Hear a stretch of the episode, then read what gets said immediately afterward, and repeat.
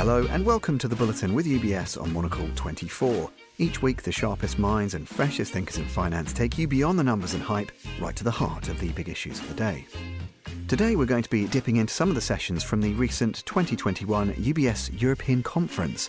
Regular listeners to this programme will recall from past iterations that the conference is a forum that provides the opportunity to hear from leading political, economic, and monetary policy experts debating the pivotal questions shaping the investment landscape. This year in London, alongside voices from UBS, there were more than 100 European CEOs, both at UBS's London HQ at 5 Broadgate and dialing in from remote locations worldwide rather than its usual spot at the Landmark Hotel. Over the past decade or so, the conference has become one of the most important European industry meetings for institutional investors, corporates, and policymakers alike. The conference featured 23 macro and other thematic panels, various keynotes, and more than 40 corporate fireside chats. But we kick off our coverage with highlights from the introductory sessions entitled Monetary Policy Limits What Limits? hosted by UBS Chairman Dr. Axel Weber. In his opening remarks, the chairman discussed how a period of great, and in many ways unprecedented, uncertainty continues. Here's what Dr. Weber had to say. Uncertainty around the vaccination, which we talked about a year ago, that has largely been resolved. We now have effective vaccines, and we are enjoying a massive global recovery, in particular in the second half of this year. We're seeing financial results in financial industry and in corporates that are among the best over the last 10 years. But we have new uncertainties that are emerging, in particular around inflation. Probably one of the biggest and most important risks that I get asked about from investors over recent months. To date, consumer price inflation is limited to just a few countries, notably the US, and some emerging markets, and to Europe. However, history has shown that inflation tends to be global and inflation rates in different countries have been highly correlated historically. So there are linkages through trade, through commodity prices, through exchange rates and monetary policy. And that could mean two things. The longer inflation remains high in some parts of the world, the higher is the risk that it will become entrenched and that it will pull up still low inflation rates in the rest of the world and in other parts of the world, and that we will see a more pronounced inflation problem. Whether that is a possibility or not will largely depend on monetary policy and its reaction and on the rebound of the economy and whether some of the catch up dynamics we've seen in prices from this very deep drop of the global economy are transitory and simply base effects, or whether there is more substantial wage price rounds emerging. Most analysts still believe that the rise of inflation is transitory. And I remember when we talked last year, I basically said, yes, that's probably true, but we shouldn't rely too much on forecasts, and I want to repeat that warning. We are living in unprecedented times, and rather than focusing on the average forecast, we should look at the uncertainty around these forecasts, and there's sizable uncertainty. So whilst we do not expect inflation to be a prolonged phenomenon, there is the risk that it might stay higher for longer and it might get more embedded into wage price dynamics, and it's a risk to be monitored and carefully watched. Once the panel got underway, first to take the floor was Jim Bullard, President and Chief Executive Officer of the Federal Reserve Bank of St. Louis. He set the scene from a US vantage point. I think a simple way to understand where the US is with respect to the pandemic is to look at uh, probably our best metric of pandemic intensity, which is deaths per day per million. Uh, in the beginning part of the pandemic, deaths per day per million in the US uh, were around a seven. And then last winter, in the December 2020, January 2021 period in the US, deaths per day per million went up to a 10. So that was actually the most intense part of the pandemic. And that was when vaccines were just coming into view. And then we had the Delta variant uh, just here in the third quarter uh, that just passed. Uh, the Delta variant was a six on this scale. So I like this little calculation because it shows you that the Delta variant was a pretty serious uh, intensification of the pandemic, even though vaccines uh, were on the scene in the US. And it did influence uh, US GDP growth in the third quarter, uh, which came in uh, softer than expected. However, I think most forecasters, including me, uh, think that that's a temporary phenomenon. Now, cases per day uh, per million are declining in the US, deaths per day per million declining, hospitalizations declining. So it looks like the pandemic's again coming under better control in the US. And so I think growth is just being pushed out to the fourth quarter, the current quarter of 2021, and then all through 2022. So I have growth uh, in the US uh, higher than 4% uh, for all of 2022. So you're talking about a growth rate in the US is going to be, you know, more than double the potential growth rate for the economy over a five quarter period, including the current quarter. So I think this is, you know, gives you a sort of initial uh, view of what's happening in the US. Even though the pandemic has a long tail here, uh, businesses have adapted and the economy has adapted. And I think also for investors, the uh, key issue is that the technology is not stopping. So you have more and more vaccinations occurring in the US, and you have more technology coming online, vaccinations for children. You've got pills coming online, you've got booster shots. So there's I think the best bet is the pandemic will continue to come under better and better control going forward. And that's going to fuel uh, continued US growth, driven in part by aggressive fiscal and monetary policy. Next up, we'll hear from Raghu Rajan, Professor of Finance at the Booth School of Business and former Governor of the Reserve Bank of India, also a former Chief Economist at the IMF. He also began by discussing the impact of COVID, but was quick to make a parallel point alongside his observation about the extraordinary public and private sector response to the pandemic. We also have uh, an unprecedented fiscal and monetary response, especially in industrial countries this is occurring at a time that we also have the legacy of, uh, of high levels of leverage, but also enormous amounts of innovation, both in the financial and non financial sectors. One example of the non financial innovation is certainly the vaccines themselves. We also have tremendous differentiation across countries and also within countries. And finally, uh, surrounding all this is the high and almost indiscriminate level of financial asset prices and uh, the prospect of rising inflation and interest rates that uh, we just heard about. Now, uh, you know, I said this, this is unprecedented, but to some extent, the current outlook is much more benign only if we believe this time is not different. Uh, we've already heard a lot of talk about inflation being transitory. And to some extent, the hope amongst uh, many is that we go back to modest inflation, which we had post global financial crisis. That is, the forces pulling us down back to normal are the same forces that existed post global financial crisis. And of course, the naysayers here basically point to all the things that have changed. And maybe it's worth paying attention to some of that, as certainly uh, embedded in Axel's cautious remarks. The other uh, big sort of concern outside of inflation and, and interest rates and the withdrawal of accommodative conditions is what's happening in the real economy, not so much in industrial countries, but uh, in emerging markets. And of course, the biggest one of them, uh, which is China. And again, there, I think the belief is that, uh, you know, there are major changes happening in China today. And the hope is that if, if things go out of kilter, if demand suddenly plummets, China can reverse everything as it's always done and press the fixed asset uh, build button, which gets the economy out of trouble, press the credit button, which gets the economy out of trouble, as it has done many times in the past. And of course, those who believe that, uh, you know, perhaps those buttons are less functional today than they were in the past uh, would have more worries about the Chinese situation. After the panel kicked around some fascinating insights and views about inflation, central bank decision making, the labour market, and more, Axel Weber wrapped up the session by asking the panelists where in the game we are around the world in terms of the expansion part of the cycle. Using, perhaps appropriately for St. Louis, a baseball analogy, Jim Bullard suggested we're maybe in the first innings, as it's a whole new ball game. Smart, right?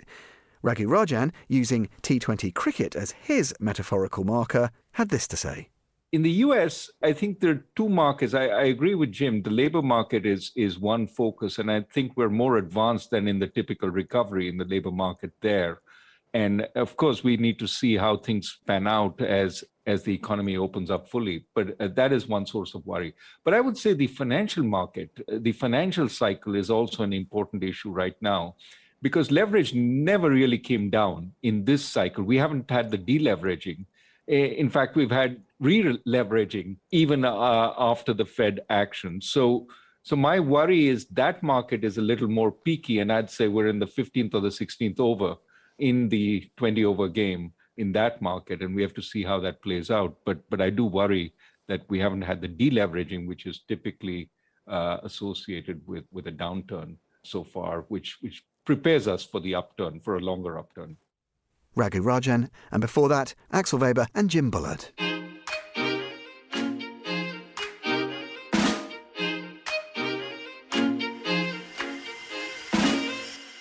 Up next, Axel Weber welcomed some voices from across UBS, some of which are familiar to this programme, to the stage to continue the deep dive into the theme. We heard from Evan Brown, Portfolio Manager in UBS Asset Management, our old friend Mark Haefele, Chief Investment Officer from UBS Wealth Management, and also from Arend Kapteyn, Global Chief Economist in UBS Investment Bank, to whom I spoke in person the last time the conference was at its usual spot. Arend it was who started things off, following up on the opening panel with a view from his standpoint as to where in the cycle we are right now. If we uh, measure it relative to the pre pandemic trend, so not the pre pandemic level, but the pre pandemic trend, I think we're going from, I would say, early cycle in the spring, you know, mid cycle roughly now to late cycle by the second half of next year. So all in the space of 50 months. Now, normally this would take a lot longer. And I think what you know the unique feature of this pandemic is that everything is faster. So it's not just a decline; it's a recovery as well. So if you look at the employment recovery and you compare that to the prior 40 years, it is just improving at a, at a speed that is radically different from anything we've seen in uh, in past recessions. If you look at investment, uh, same thing. Normally we'd be we'd be sort of bottoming now on on investment, but investment is already back above the pre-pandemic level, and, and I think you know, give it a bit more time, we'll be back at the pre-pandemic trend. Now, when I say you know late cycle, doesn't mean we're going to go into recession next year. I think you, had a good discussion with um, the central bank um, guest just now, and I think what it means is you'll be back at the pre-pandemic. This is sort of our view. You'll be back in a pre-pandemic environment where you run out of labor market slack, you slow down to trend growth, you don't actually generate a lot of inflation, and we, will debate that. But and so you know, and you can probably sustain those those lower growth rates for quite a while, barring some some accident. So that's sort of the uh, the baseline. But there, there's a different way of looking at it because, you know, if you look at the, I think the, the narrative that is intuitive to everyone is to sort of think about this imbalance we have now between goods consumption and service consumption, and goods employment and, and manufacturing employment and service employment.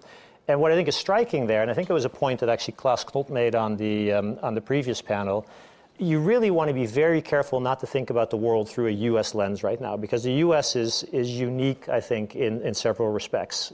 And if you look at the level of, uh, first of all, take spending. If you look at the level of good spending, so this supposedly is the, the sector that is overheating, there's excess demand, you know, we have shortages everywhere. Actually, in about half of the universe that we cover, that good spending is still below the pre pandemic trend as well. So it's only in, in the other half that it's actually above trend and generally only slightly above trend. It's only Singapore and the US that are way above trend. Everything else is actually just above trend. It's actually not as extreme as the shortages might imply. If you look at employment, basically employment in the goods sector is below the pre-pandemic trend pretty much everywhere. Okay, so that is that is a striking, I think, sort of you know, statement about what is the nature of this crisis. I think it's, it's, it's very much a supply-driven crisis, not a demand-driven crisis leaving the U.S. aside. Okay, so so we still have, you know, in aggregate, it feels like we're recovering really quickly. We're getting to late cycle, but then if you look at the imbalances, there's still quite a ways, ways to go. Arend expanded on his theme and took in some things to worry about, or not, that the first panel had discussed, like China, for instance, wage growth, and supply side bottlenecks. He also had this to say. So there is now this narrative that, you know, we're going to get into, yes, there are bottlenecks, and yes, labor markets are tight, and yes, we're going to get more wage growth. And then the, the narrative is, well, that is going to sustain uh, inflation. but I think the problem with that argument is if you put numbers on it. So if you run, if you, for instance, add, you know, wages to your price Phillips curve or prices to your wage Phillips curve, and you try to say, you know, how much conditional on wages going up 100 basis points, how much does that generate on average across the universe of, of developed markets that we look at? The answer is four basis points. Okay, so it is true that when things get tight, wages go up. And in Europe, that is more true than the US. But then conditional on those wages going up, it actually does not generate a lot of subsequent price pressure. And so these magnitudes really, really matter. So if, you, if you're worried about, okay, how am I going to be wor- wrong on my inflation forecast? I am not at all worried about being wrong on my wage forecast or my unemployment forecast, just because those wage pressures will not add a lot to inflation. I am tremendously worried about being wrong on the bottlenecks because that is order of magnitudes more important, I think, to next year's inflation number than, than the wages are going to be. And actually, every bottleneck is an indication of a price that doesn't clear the market. So that's exactly, I think, where you're right come in. Let's move to Evan, who's uh, here with us. Uh, Evan, uh, you've been very consistently talking about risky assets and risky asset prices holding up. Uh, and actually, you know, why has that been the case against actually quite a strong repricing of monetary policy action and quite a sharp rise in the expectation of rate hikes? Why have risk assets held up so well? the easy answer is, is earnings, of course, which have been exceptional. And we're seeing on a high level corporations show the kind of flexibility in dealing with these bottlenecks that they have with, with COVID. But getting to this conversation on, on monetary policy, the market has priced in more hikes for 2022 and 2023. But as was discussed in the, in the prior panel, the terminal rate is still exceptionally low, right? We, we have a five year, one month OIS rate that's below 1.5%. Uh, so the market's saying, okay, Fed and other central banks will hike, but they'll get inflation under control. Uh, and then we're, we're actually, despite all of the uh, conversation about how this cycle could be different, it actually looks pretty, pretty similar to last cycle, and you have low long-term rates, right? So the market is goes knee jerk and says, oh, low, low long term rate. This is a low growth, low volatility, low inflation world. There is no alternative. Let's go into credit. Let's go into growth stocks and, and tech and, and what favors the US market. Um, and that's, I think, why you've seen risk assets hold up. The question, of course, will be if that expectation of the terminal rate changes, and that's a whole different environment. So let's move to Mark. Mark, you're the captain on the largest uh, UBS investor ship, that is the mandates business. And you know, maybe share with us going into the discussion some of the areas where you see, for example, your focus as we come into the next year, and then we'll talk a bit about the uh, economic outlook and you know how that influences your asset allocation. So where do you stand at the moment? What are the asset classes you're looking at, tactical and strategic allocations? Sure. Well, th- thank you. I think Evan did a good job of highlighting some of the areas that we're involved in. We do think there's still room in this reflation trade. We're playing that through moving towards Japanese equities, moving towards European equities. We like the energy and the financials as well because they can do well from a recovery, but if there is excess inflationary pressure, they can also do well from that. So, the, so those are definitely focus areas for us.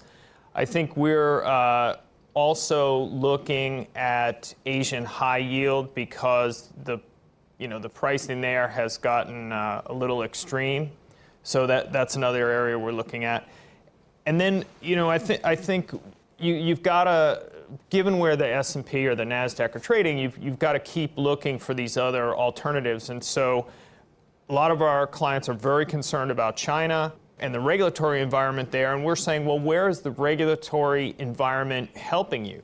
And so that is areas like green tech, like China's drive towards energy independence. And so we want to be investing below the headline mega cap names in technology looking at the green tech, looking at the cybersecurity that Evan mentioned, and also looking at the health tech because we think the regulatory environment is more benign and supportive in those areas. You talk a lot to clients. What are the areas that uh, you hear uh, where clients worry most about where we stand and about the outlook? Yeah, so probably not a surprise to most people, uh, certainly not a surprise to you. Our clients at a Swiss bank are obsessed with inflation. And every aspect of that, much more, I think, than, than we are, and you know, ways of uh, hedging that out. And I think that, that concern, you know, I think we acknowledge that that's a possibility, but it's probably not the biggest concern for us. I think for us, it's more a policy mistake by some of our, perhaps some of our friends who joined us on the panel before this. Uh, that's probably the biggest worry for us. And also the, the more multi-dimensional chess game we have as we exit this when, you know, we're talking about monetary policy, but yet, you know, the fiscal policy response is also now very much in play compared to uh, the last time, you know, we, we were getting later in the cycle. Mark Haefele there. And that brings us to the end of this edition of the Bulletin with UBS, setting the agenda in the fast moving world of finance every week here on Monocle 24. We have another special UBS European Conference highlight reel coming up at the same time next week, when we'll be discussing sustainable finance, the pursuit of net zero, COP26, and the role of innovation in all those themes. Do be sure to tune in for that. In the meantime, do head to ubs.com to find out more, and you can listen again and follow this show and others like it at monocle.com or via your preferred podcast platform. The Bulletin with UBS on Monocle 24.